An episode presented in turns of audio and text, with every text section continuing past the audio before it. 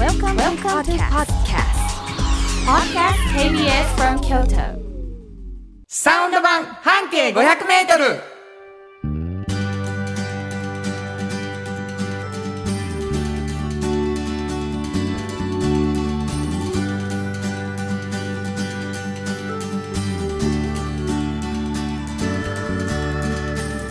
こんにちは。フリーマガジン半径500メートル編集長の炎上真子です。サウンドロゴクリエイターの原田博之です。6月18日になりました、はい。もう本当にあれですよね、うん。夏至、うん。夏至間近、はい。えー、というわけでございますなんかお便りが来ている。はい、えー、ダブルレインボーさんありがとうございます。ありがとうござい原田さん、真子さん、こんにちは。こんにちは。えー、アンバンの二人のうんうん。商品 PR は脅迫をしないという炎上さんのコメントを聞いて前々から感じていたことを思い出しました。同じことが原田さんのサウンドロゴも半径の CM にも言えると思います。えそうなの？えー、半径を聞いている間ずっと楽しい気分になれるのは原田さんと、えー、しんこさんのお話が面白いのに加えて、うんうん。えーこういうサウンドロゴの CM が流れるからだと思います。あなるほどね、うん。ありがと確かになんていうのかなサウンドロゴの CM って、なんかちょっとその CM CM してないからじゃうない？ちょっと待ってくれ。ギリギリやな。大丈夫かな？俺の CM になれなってないってことはないか？大丈夫大丈夫。でもなんか気分がほら楽しくなるって言ってあるからなんか買ってよ買って買って買ってみたいな感じには見えないんじゃない？ニューサウンドロゴあなた勝手に作るのやめていただい。て 買ってよ買って。買って買って。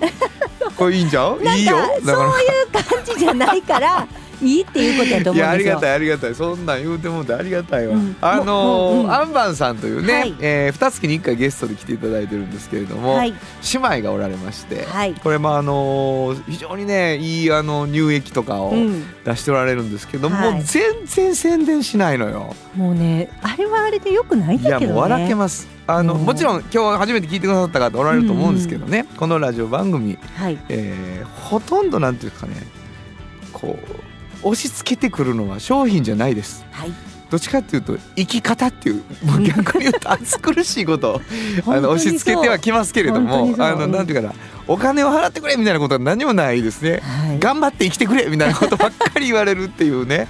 本当にそう。えーそういう番組なんです、ん。でまあそれをいいよって言っていただいて、しかもあのうちの番組を応援してくださってる方のコマーシャルは、はい。私サウンドロゴクリエイターということで、全部僕が歌で歌ってるもんですそうからなんですどうもねのんきな歌になっちゃってるんですね全部ね。だからそれも含めて、うん。あのすいていただくとうん。1時間こうぐっとはい。一つのなんていうかな世界観ではい。何にも邪魔されないそうなんですよね。そういう番組でございます。はい。でまあそのなんていうか生きて生き方を押し付けるってどういうことやねんってことだと思うんですけど、うん。はい。実はですねもうそのそれがもう濃い濃い生きて生き方について濃い濃いフリーマガジンがございまして、はい。これが、えー半径 500m というフリーマガジンです。そうなんですこの編集長炎上さん。そうですね。これどんなフリーマガジン、あの京都にあうんるうん。バス停を一つ、まあ、選んで、はいはい。そのバス停を中心に半径500を、うん。まあ、歩き回るんですね。はいはい。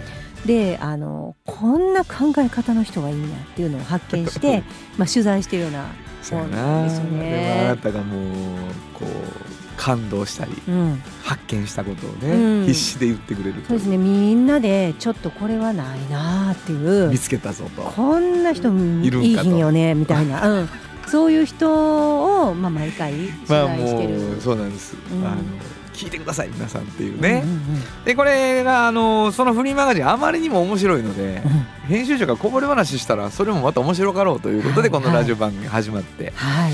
まあ熱い記事を書く人は喋っても熱いっていうね、否定せな人口。本当にね暑いですから。そうなんです。本当そうなんですこよれもこれ熱い熱いやってるうちにですね、はいこれ熱く生きてる人たちのことって若い人が知った方がいいんちゃうかというね。そうですね。ことが出てきてですね、はい。もう一つはあの炎上さんがフリーマガジンを作ることになったんです、うん。うんこれがおっちゃんとおばちゃん。そうなんです。これどんなフリーマガジン？これはね、はい。あのおっちゃんとおばちゃんというねまあ雑な感じですけど年齢うん。になった時に、はいはい。あのやっぱ仕事がね、うんうん。面白くてたまらんなって思ってる方っていっぱいいらっしゃってそうなんよな。そういう人にねうん。どうやってそうなっていったのかみたいなことを、まあ、聞いてる本なんですけどそこにフォーカスして聞くとそうなんですよ。で若者がこれから仕事をねなんか決めたりするときにぜひ参考にしてほしいなと思ってるんです。だから「おっちゃんとおばちゃん」ってそのタイトルのフリーマガジンなんやけど、うん。若い人に読んでもらうそうなんですそういう本なんですよ、はい。でまあこれもまあめちゃくちゃおもろいやないかということで、編集長話してくださいよと、つまりこのラジオ番組2つのフリーマガジンが元となってそのこぼれ話を編集長から聞くという、はい。そういうラジオ番組でございます、はい。でまあこのもう冒頭だけでもそのフリーマガジンというやつを見てみたいなという方おられると思うんですが、はい。ご心配なく。はい。あの地下鉄の駅京都の各駅でも半径 500m 取れるし、はい取れます、えーインターネットであのおっちゃんとおばちゃんと引いてもらったら読めるし。読めるし。ただやっぱりその冊子を手に取りたいけど京都にはなかなか行かないという人もいると思うから、うんうん。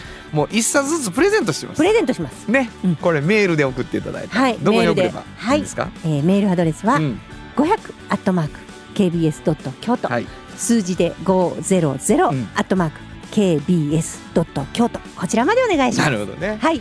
僕が言うこと後ろから追いかけてくる 近所にの遊びに来た誰かの妹みたいになってますけど。ことないですよ。メールアドレス言ってますけどね、えー送ってほしいと思いますね、さらに、えー僕の音楽、まあ、この後いっぱい流れ、今流れてるのも僕の音楽ですが、うん原田博之の音楽に対する感想やご意見またはおっちゃんとおばちゃんを読んでの感想を送ってくれた方にはい、3パックさんからですね、今フットグルーマーっていう抽選でプレゼントしてます。うん、これねものすごい量をプレゼントしようとしています、はい。なかなか今まだ来てないぞ、うん。何回もお願いしたのにと待っててください。はい、もう来ますよ、うん。えらいことになりますから。もうちょっとずつちょっとずつねだからもう繰り返しあの送ってていただいたら絶対当たる絶対当たるとは言わんよ、はい、絶対当たるとは言わへんけど 当たるで、結構ねあ当たるはず。のいっぱい応募してくださってるので当ててあげたい。けど。はい。褒めて俺の歌を。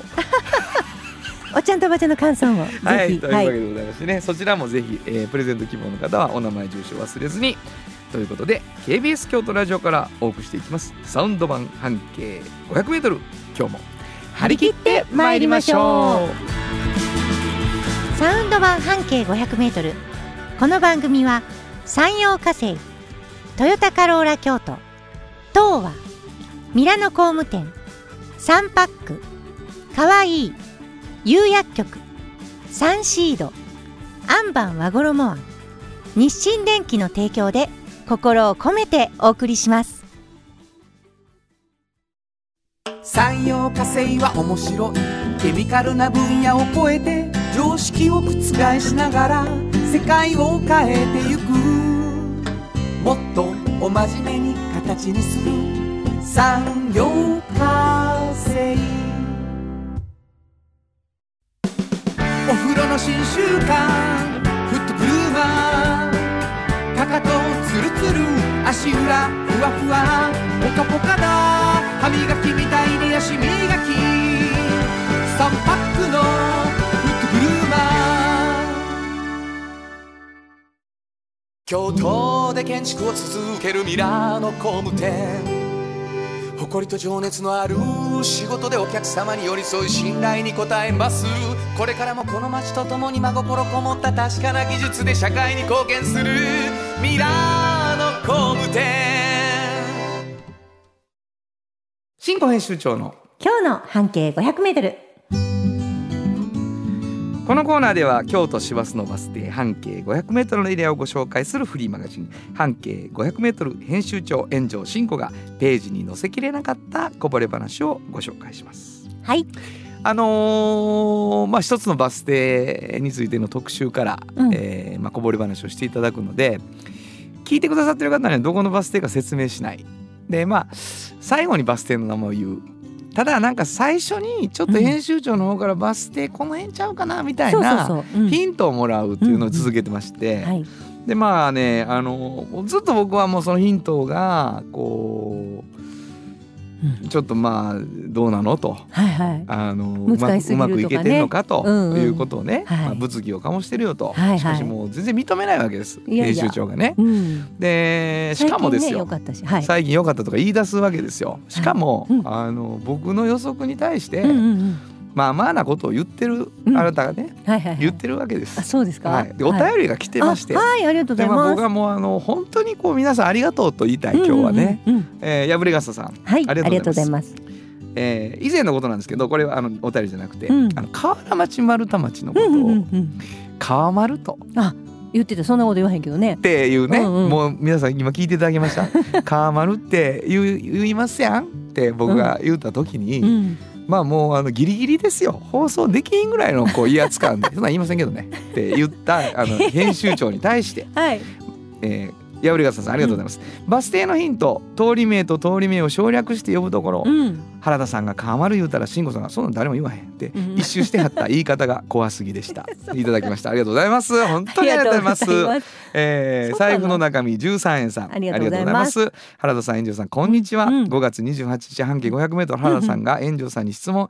今日は難しい方か優しい方かと聞かれたら炎上さんの答え。どっちでもない普通という性格が天の弱に感じられましたと。ねそんな言い方して。それが悪い性格という意味ではないんですよ。プラス思考のいい意味にとってください。負けん気の強い炎上さん。ごめんなさい。ちなみにです、はい。その日その日のヒントは、うん。南の方の街道。僕はすぐに分かりました、はい。十条武田街道、うん。なぜなら毎日車で通勤している通りなんです。僕にとっては普通でもなくすごく優しい問題でした。うんうんうん。街道とつくと、うん。えつく名前のバス停は僕はここしか知りませんでした、はいはい。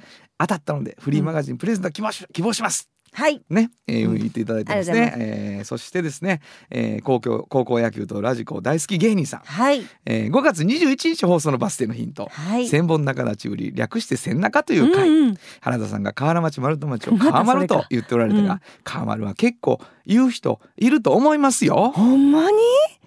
ほんまですか？でもそれをそんなん誰も言えへんとバッサリ切り捨てる炎上編集長言い方考えよう。ありがとうございます。そんな言い方したっけな？ねこうやってやっぱり 世界は見とるな。いやいやいやいや。そんな言い方したかな？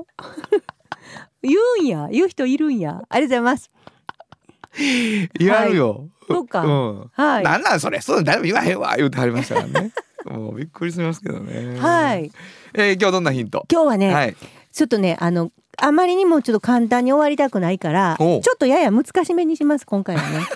でこれねあのーみん私な聞いた？はい。今日難しめ言うてます。はい、うん、えっと私あの小さい時から方向音痴だったんですよ。わそうですか、うん。でその小さい時に、うん。えーあるところ来たってどっちってこれで分からなかったんで、うん、だからえっとあるものを私ランドマークにそれがあるとこが来たって思ってたやめ。てやめて。それ間違ってるやん。そうなんです。だから東から見ても南から見ても西から見てもそれの方向が来たと思ってたんです、北極星と思ってたんですね。だから、はいはいそれを。もうよう言えた。私、うん。北極星やったら会うてる。そう。だからと思ってたところのバス停です。これが私の ヒントです。分かったわかりました。はい。皆さんちょっとだけ整理すると、はいはい。えー京都でうん。来たといえばうん。これうん。と炎上さんが思ってた場所ね。そこが北やと。どっから見てもそこが北なんやと思ってたんです。うん。はい。それはどうしようかな、うん。あなたが当時住んでた場所は関係ありますか？何にも関係ないです。何にも関係なく来北ってどの方向っていう時にうん。この辺りやでって教えられたからうんそれまあまあ言えば南の方に住んでたよねもうちょっと。それ それよりは南 そりゃそうやろ。なんもうええわ。はい。もういいです。いいですか？えーこれをなんて難しめ歌これが難しめ。難しめな、ううん。難しい理由がなもう個人的すぎてもわかりにくいかな。うい今？そこはちょっとさ一応さ計算して作ってきてくれんとさ、そうやね。うん、まあいいわ。わ、はい。かりました。だからこれはもうだからあのヒントうんというかうん。炎上さんに対する予測でしかないですけどねそうや皆さん、ねはい、ちょっと考えてみてください。北極星と思っていはいはい。京都のね。はい。はい、まあそのバス停の何でしょう今日は？えっとねあの串カツ屋さんなんですよ。そうなんですよね。なるほど。もうあね串カツで気をつけることって何やと思いますか？えー、っとね、うん。えー串カツで気をつけること。うん。衣の、うんえー油うん。違います。を切る。違います。全然違う。もうね全然違う。ちょほんまも頼むでみんな。う、うん、あの違いますの言い方はないと思います。っていうお便りな、え何？あのね、うん。あのもものすごい分かりにくい言い方をすると素材を生かすなんですけど分かりやすく言うと、んこの人のオリジナリティな言い方でうん言うとね揚げたことによって、より美味しくなってるかどうか。あが大事と。すごないですか？これ。すごいそう違う食べ方でも美味しいものやけど、ね？でも揚げたことによってより美味しくなわってる。これがうん串カツで一番大事。大事やな。ものすごいこと。やなそれでジャッジしてほしい、でしょ、うん、これ揚げて美味しいけど揚げたよりそのままの方が美味しかったってやめてほしい。そうなんですよ。そうなんです。だから見極めもう彼はまず見極めると。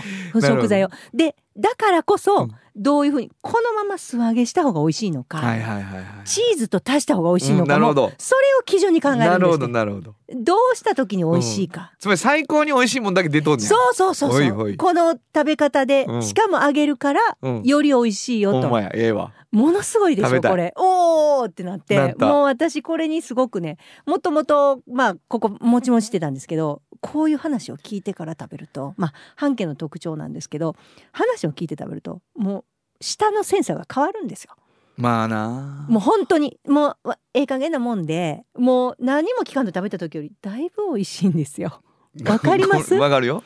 まあだいぶ美味しいっていうか正しく美味しさを捕まえられるっていうことやけどね。そうなんです。うまいこと言いますね原田さん。そういうことが言いたかったんです。私ももう全然ねあのこういうふうに理解しんと店主の気持ちとか考えをなんか全然追いついてないんですよ。舌なんて、なるほどなるほど、うん、もう全然ダメななんるですよね。ねうん脳の助けが必要やと、本当にそう、はいはい。でもこの方もともとね家が天ぷら屋さんやったんですって。うん。だから天ぷらというもの揚げ物に対してのまあそのイデオロギーというか考えみたいなものはもう小さい時からあったと。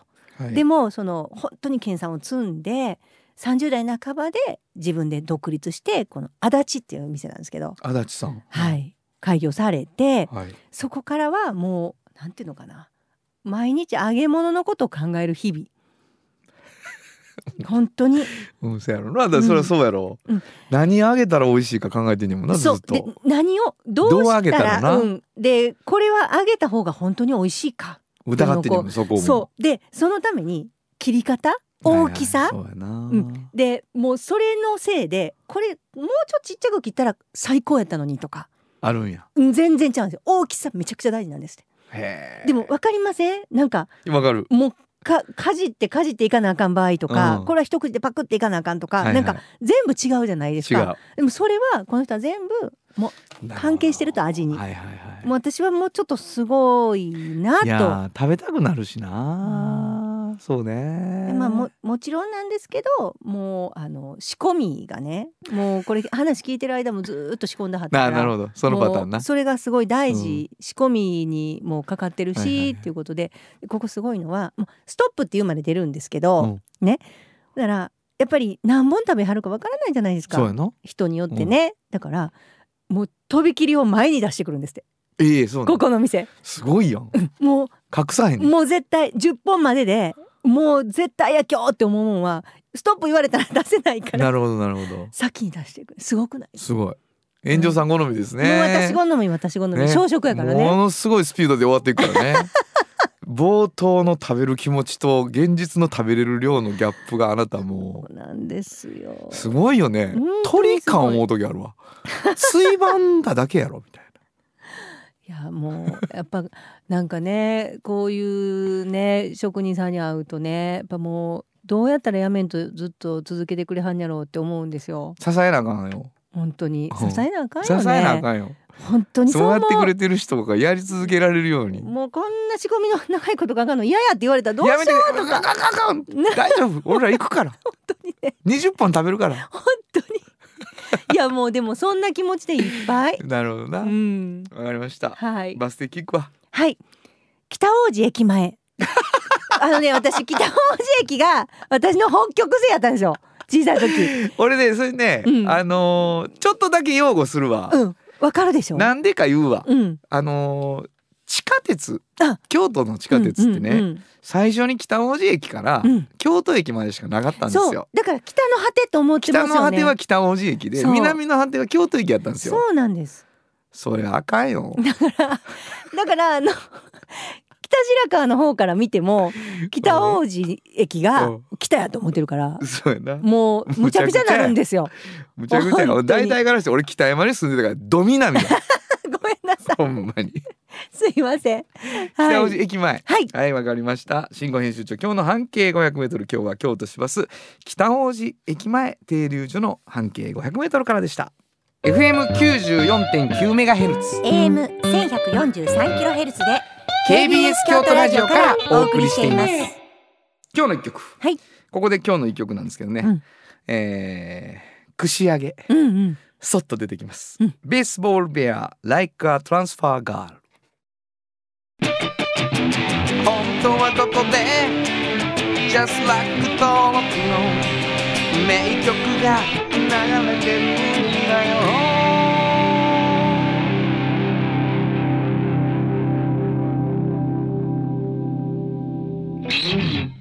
はい、えー、まあ串揚げ出てきましたね。はいえー序盤で。序盤で出てきた、はい。よかった。一安心ちょっともうそ,、そのそこクリアすると安心するから、ね。えーお送りしたのは、ベースボールベア Like a Transfer Girl でした。じっと支えて未来を開き京都で100年超えました。大きな電気を使える電気に変えてお役立ち。お役立ち。みんなの暮らしをつなぐのだ。日清電気ヨトヨトヨタカローラ京都カロカロカローラカローラ京都京京京都のカローラ京都トヨタの車トヨタの車大体何でもあるよトヨタカローラ京都童話の技術力で広がる世界はなのから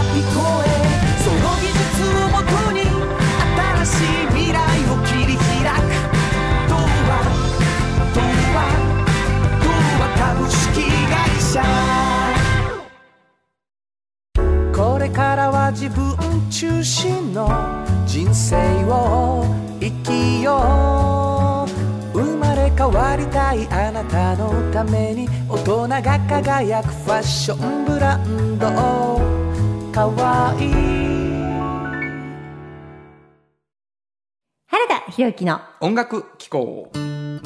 このコーナーは私炎上真子が独断と偏見で原田さんの曲を皆さんにお届けするコーナーです。ありがとうございます、はい。今日どんな曲？今日ねあのー YouTube いつも、ねアンコール気分やってるじゃないですか。ありがとうございます。あれであのー久しぶりに町内会バンドのうん曲をなさってたんですけど、うん。私結構この曲好きと思いましたね。そうですか。ありがとうございます、はい、あのー本当にあのー歌詞が有田さんだよね。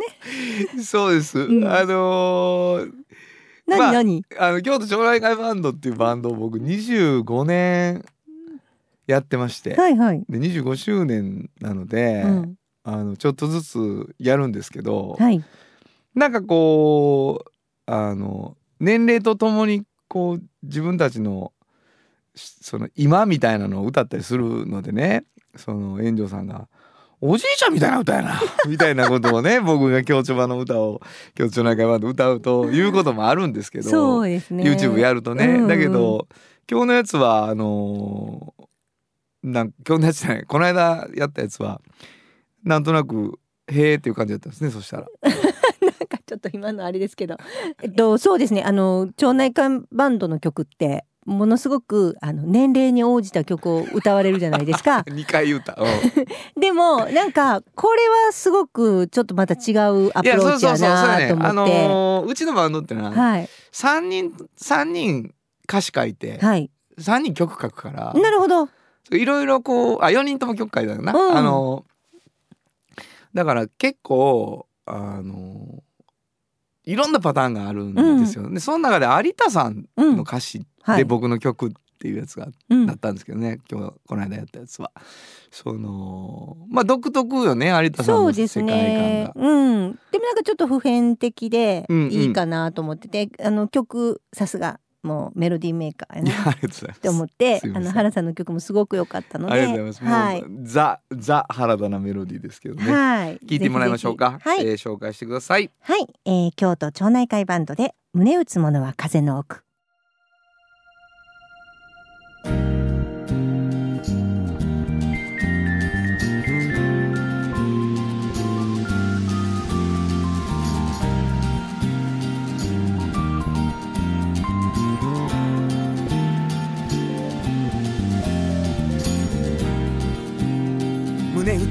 ものは風の奥。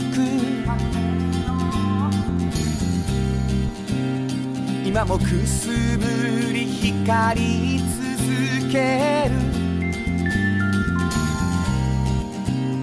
僕は触れようと手を伸ばす。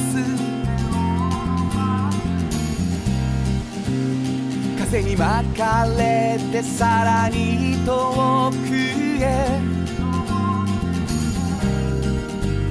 昨日いた部屋は今も同じ何も変わることのない箱の中け破れるだろうかタイミング逃さず蹴散らせるだろうかまとわりつく風をその先にある光を光を感じられるように。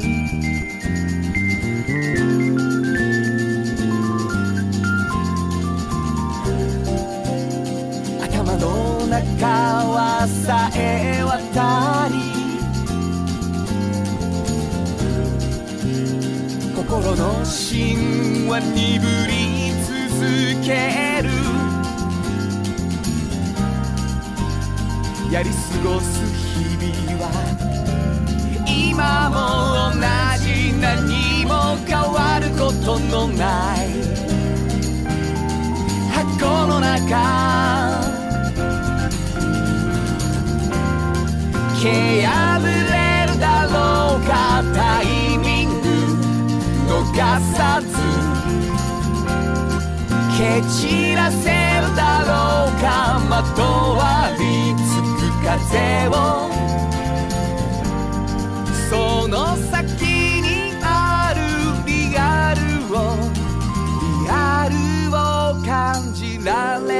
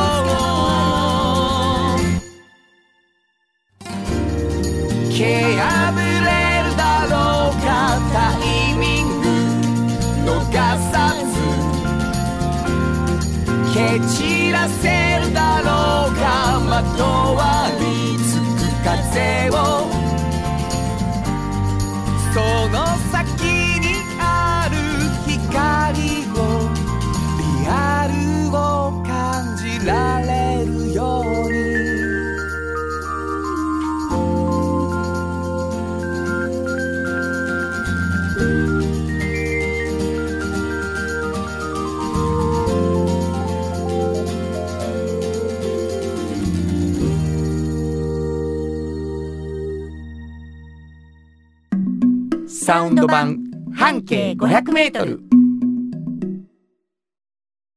京都で建築を続けるミラーの工務店。誇りと情熱のある仕事でお客様に寄り添い信頼に応えます。これからもこの街とともに真心こもった確かな技術で社会に貢献する。ミラーの工務店。あなたの着物が生まれ変わる。着物仕立て疾患屋さん。和衣あリーズナブルで満足できる着物あれこれ。和装のある日常に楽しく気軽に出会ってほしい。助かるなんでも着物ケア和衣あなたの家の冷蔵庫そこにもきっとサンシード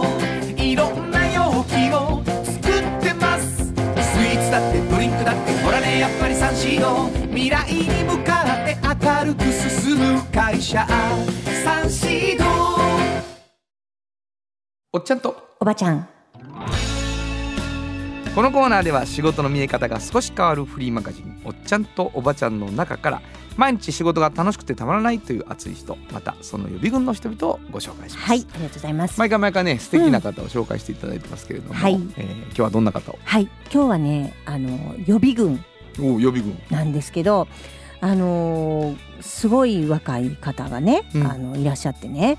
でまあまあ若い人も40歳になったかなっていうぐらいの方なんですけど、あの伏見でねもともとね今もなんですけどバーテンダーをしてはるんですよ、まあ、数々の賞を取るような、はい。きちっとしたバーテンダーの勉強をしてる方。でこの方ずーっと伏見で、まあ、あの地域に根ざしたあのバーのねバーテンダーでやってはるんですけど、あのコロナになってねあの周り飲食店いっぱいあるじゃないですか小さい,、はいはいはい。もう居酒屋もあれば、うんうんうん。イタリアンもあればスペイン料理屋さんもある。でそういうところが、まあ、大変本当に困ってきて、うんうんうん。であのーお昼にね例えばこうお弁当なんかを作ってテイクアウトで出すようなお店が増えたでしょ？そうですね、うん。一時ね。一時ね、うん。でそれをバーってやった時もみんなこう自分のところでこうやってるからなんかこうこう買いに行くのも買いに行きにくいし、どこ入ったらいいんやろうっていうことになりますよね消費者からすると。ねでこの方がねすごい気づいてここのバーのところでお昼バー使わへんからね全店の持ってきたらどうですかと。なるほど。でその辺の方に全員に呼びかけてそこ行ったら好きな選べると。そうそうそう。ほんならもうイタリアンのからもう全部あるわけですよ。めっち。ゃいいじゃないですか。すごいでしょ？もう居酒屋のから、うん。ほんならもうめっちゃ選んでめっちゃ全部売れていくんですって。なるほど。それでなんかちょっとちょっとずつなんですけど元気になっていってねその町内がね。があたりが。であのそこですごい信頼関係がうんよりそう生まれたんですよ、うんうん。そのバーテンダーの人と地域の飲食店のね蔵抜きさんって言うんですけど、はいはい。その方。で蔵抜きさんがまあそれからね何回かそういうのを繰り返したけど、まあ、緊急事態宣言が明けたりとか、うん。マンボウが明けたりとかしてみんなあの自分のお店も営み出すでしょ？はい。でもまた急にそういうのかかったりとかしたりとかして、でも作ったり仕込みとかもういろいろ重なってやっぱりこれ持続してずっとねお弁当を出すとかって無理やなっていうことになって、うんうんうん。で桑貫さんが考えたんが全員でねレトルト作りませんかと。なるほど。各お店の。なるほど。でそれもね普通ねそういうそのまあ古い商店街にあるお店の方々ってみんなが一致団結するとかって難しいで。難しいんですよ。難しい。ところがやっぱこの倉貫さんがうんあんだけ一生懸命ねなるほど。こういろんなことやってくれたからもうみんなやるってうんもう君がちゃんとやってくれるんやったら僕らやるみたいな感じで、もう倉貫さん一生懸命勉強してね、ちゃんとこう業者とかにどうやったらこう最小ロットでできんやとかいくらかかんやとかも全部やって、うん。倉庫はどんなんがいいんやとかうんも全部決めて、全部やって、は今京都伏見マルシェっていう名前いでなるほど。レトルトを置いてはるんですけどそれがねもう私見てびっくり面白い。もうここの50年続く居酒屋のかす汁やとか。はいはいはいはい。でもうイタリアンのミートソースやとか、うんうんうん。スペイン料理店のワインのちょっと効いたカレーやとか、はいはいはいもうそれはそれはもうパッケージもバラバラで、もうこんなにもいろんなもんが。それもこのバーで売ってはってまあうん。各お店でも売ってはるんですけど、やってはるんですよ。でねあのなんでこんな感じで頑張れんのっていうのをうん言ったらもともとねワクワクすることしか仕事にしたくなかったんですって。はい。で今はこうやってすごいワクワクすることがこのマルシェをするとまずできてる。うん。そしてバーテンダーっていう職業っていうのがね、はいろいろ地域でこうやって貢献しながらバーでこういろいろ呼ぶしお昼間こんなことできるみたいなんでこういうふうにバーテンダーもこういうことやってるでみたいな。のをバでああの人バーテンダー？バーテンダーって何する職？みたいなんでそのバーテンダー PR もこれでちょっとしたい。うんなるほど。っていうことなんですよ。だからなんか実は自分はバーテンダーやし、うん。ものすごい地域に根ざすバーテンダーってどんなどんなことなんやろと思った時に こういうことやわって自分で思ったと。と愛される、うん。からあそこ美味しいよとか、うんあそこのバーテンダーさんこんなことやったはってこんな風な美味しいドリンク作るはんやでみたいなこともきっとみんな仲良くなってそういうことも言ってもらえる、うん。でもほんまに仲のいいものすごいいい感じの商店街でその伏見自体のそう PR もされてるんですよ。そのそうなるよね知らないそうレトルトで、でそれレトルト美味しいから、うん。レトルト食べてよかったらもう一回そこ行こうかなってなるじゃないですか。なるよな。その辺の地域、だからその食からもうチェーン店とかのものじゃないからそこのもんなんで、ね。軒家のものなんでこの人がこう広めてることで新しいこう観光名所みたいにもなってるんですよ。なってんの。そう。はあ。こんなことあるんやなと思って私めっちゃ応援してるんですけど。すごいね。すごいよ、うん。本当にすごい。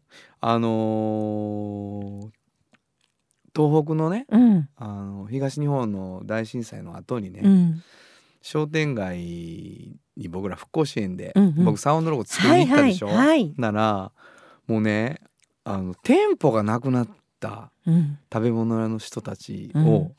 ある魚屋さんがね自分の敷地を全部もうもうとにかくもうちょっとずつやろううん。って言わはったんよ。うんだから完全なフードコートになってんそこが。うんうんうんでめちゃくちゃ美味しいねうん。どれも。ああそういうだ。から。もうその魚の刺身とうん。中華屋の麻婆豆腐がもう同じとこで買えて、なるほど。で真ん中でお茶とご飯だとその味噌汁だけ買ってね食べれるっていう。だからもう石巻着いたらまずそこや俺ら。ああそっか。うん。まあ、ここでとにかく全部あるから。みたいなそう石巻のうまいもんと、うんうんうんでその後行こう。みたいな感じになってて、ちょっとそう思い出しましたね。だからそういうこと起こるよね。うん。本当にそう。うん。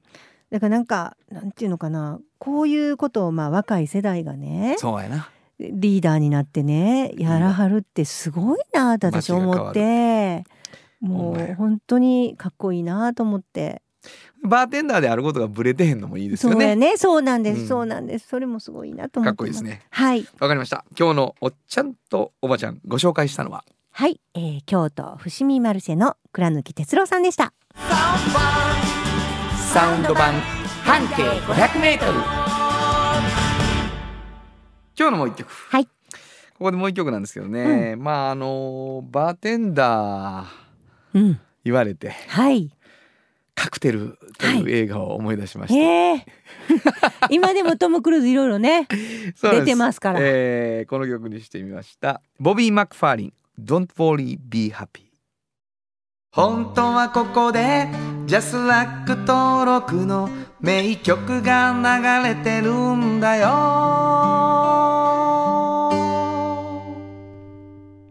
まあ本当にあの、うん。Don't worry be happy ということを、こうバーテンダーとして商店街に言ったっていうね、んまさにそうですけどね。感じがしますよね。えーお送りしたのはあーボビー・マクファーリンで「Don't Worry Be Happy」でした。あなたに寄り添い毎日をそっと支える。夕薬局っていう薬局。明日をつなぐ夕薬局。お風呂の新習慣。フットグルーマー足指ピカピカ。足裏爽快。マッサージ。くすぐったいのが癖になる。3パックの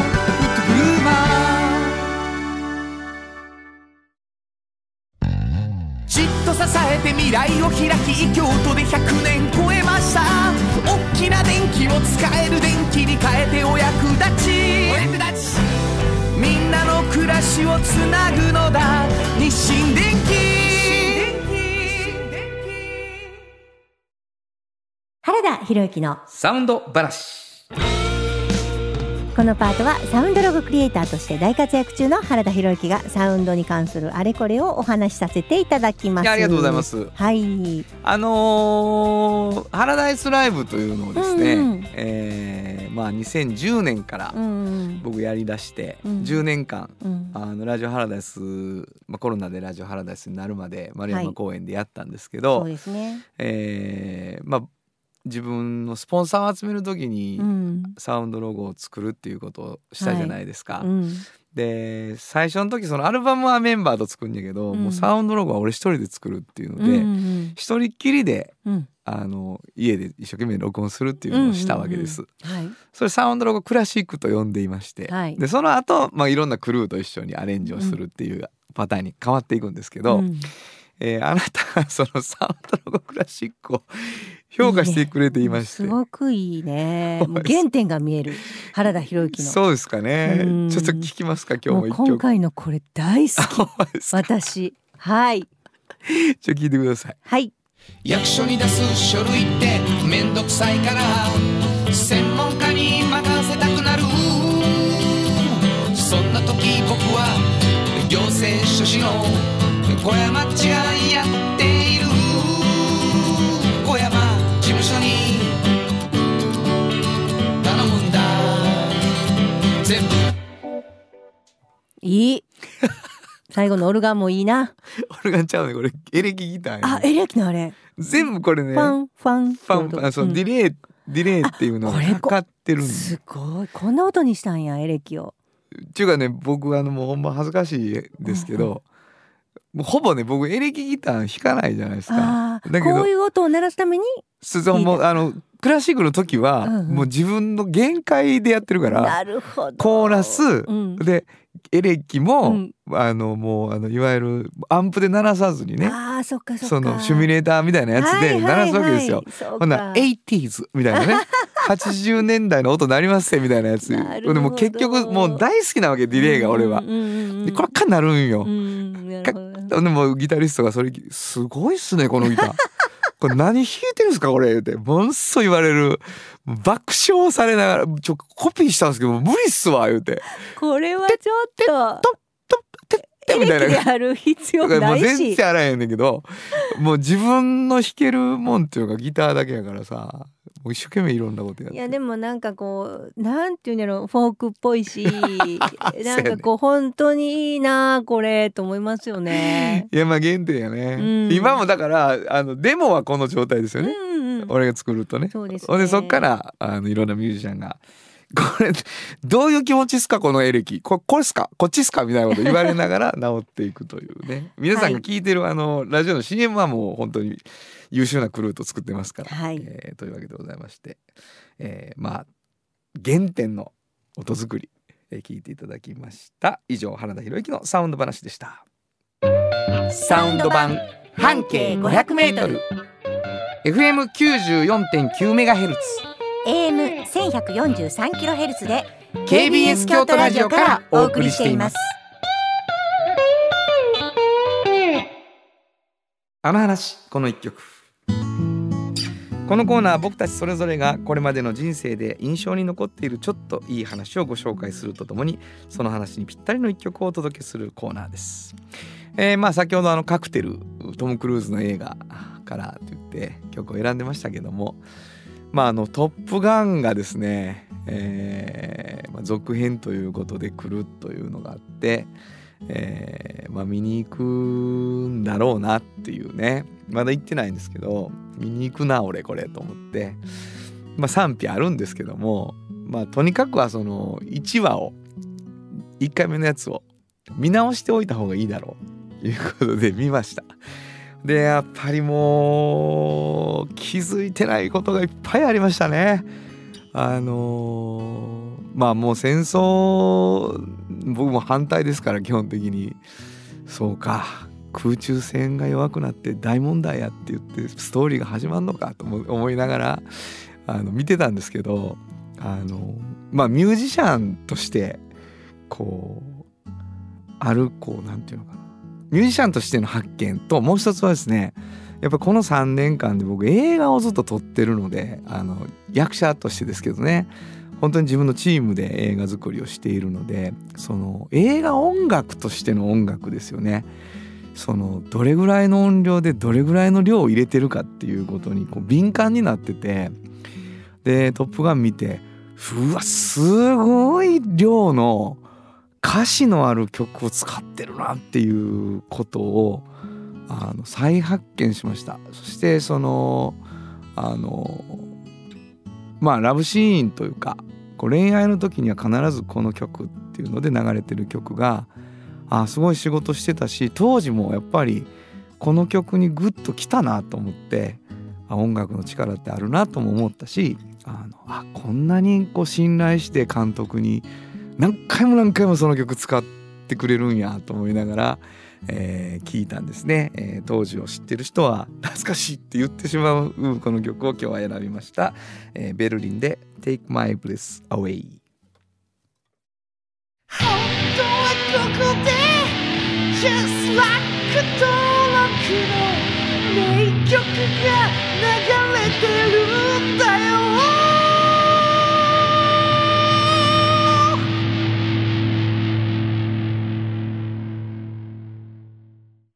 産業化成は面白い。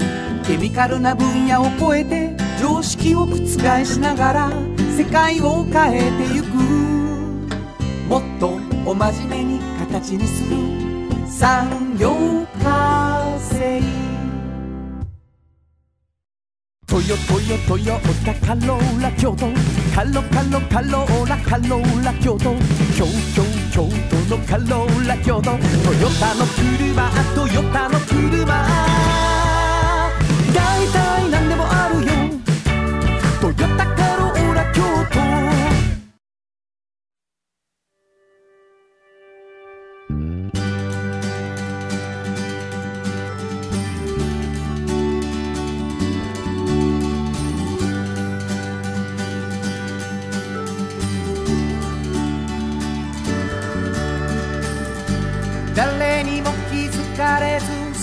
にある。素敵なこだわりと哲学を見つけて感じて言葉に変えてみんなに届けてみようかな。職人が歩み来たその道を振り返り遡るきっとそれは誰かが未来を描く道しるべにだってなるだろうたった半径500メート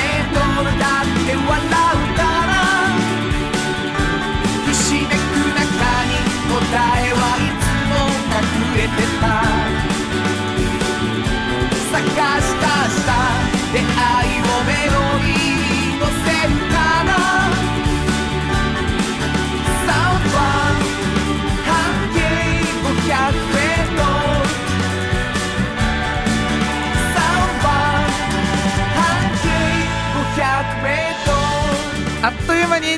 います、はいなんかお便りがお便り来ております。はいありがとうございますえー、としあきさん。ありがとうございますありがとうございます。原田さん、園長さん、こんにちはこん。にちはお世話になります。4月から静岡を離れ大阪にやってまいりました。そうなんです1週間の授業が終わる土曜日の夕方は研究室で一人サウンド版半径500メートルを聞くのが日課になりました。ありがとうございますお二人のトークも楽しいのですが、うんやはりエンディングのテーマソングのきっとそれは誰かが未来を描く道しるべにだってなるだろうというくだりを聞くと今週の疲れがじんわり癒されるような何とも言えない思いになります、うん。これからもたくさんの人との出会いの中での素敵なエピソードを聞かせてください。ありがとうございます。この半径 500m のテーマソングの CD は販売されてませんか？購入したいです。それではまた。ざいます。いやこれ CD になってないですよね。そうなんです。あのハラダイスライブの2018年の、えー非売品の中にだけ入ってる、これ実は数人に言われてるんですよね。あほんまですか？CD になってないんですか？配信するか、あ配信いいんじゃないですうん、かこれだけな。うん、ちょっといいじゃないですか。検討します。はい。ありがとうございます、えーエンディング曲というかオープニング曲というかね主題歌でございますけれども、そんなん言っていただいてもう身に余る光栄、はいえーまあ、また僕らも頑張っていきたいと思うんですけれども、番組では皆さんからのお便りをお待ちしています、はいおどこにメールを送ればいいでしょうか？はい、メールアドレスは500アットマーク kbs ドット京都数字で500アットマーク kbs ドット京都こちらまでお願いします。はい、お便りがあると番組が本当に私たちに支えられるし、えーいろんなことをあこんなことが聞きたいにゃということもね発見があったりするのでどんどん送ってください、ということで午後5時からお送りしてきましたサウンド版半径 500m お相手はフリーマガジン半径500メートル編集長の炎上真子と。サウンドロゴクリエイターの原田博之でした。それではまた来週。サウンド版半径 500m この番組は山陽火星トヨタカローラ京都東和ミラノ工務店サンパックかわいい釉薬局サンシードアンバン和衣あん日清電機の提供で心を込めてお送りしました。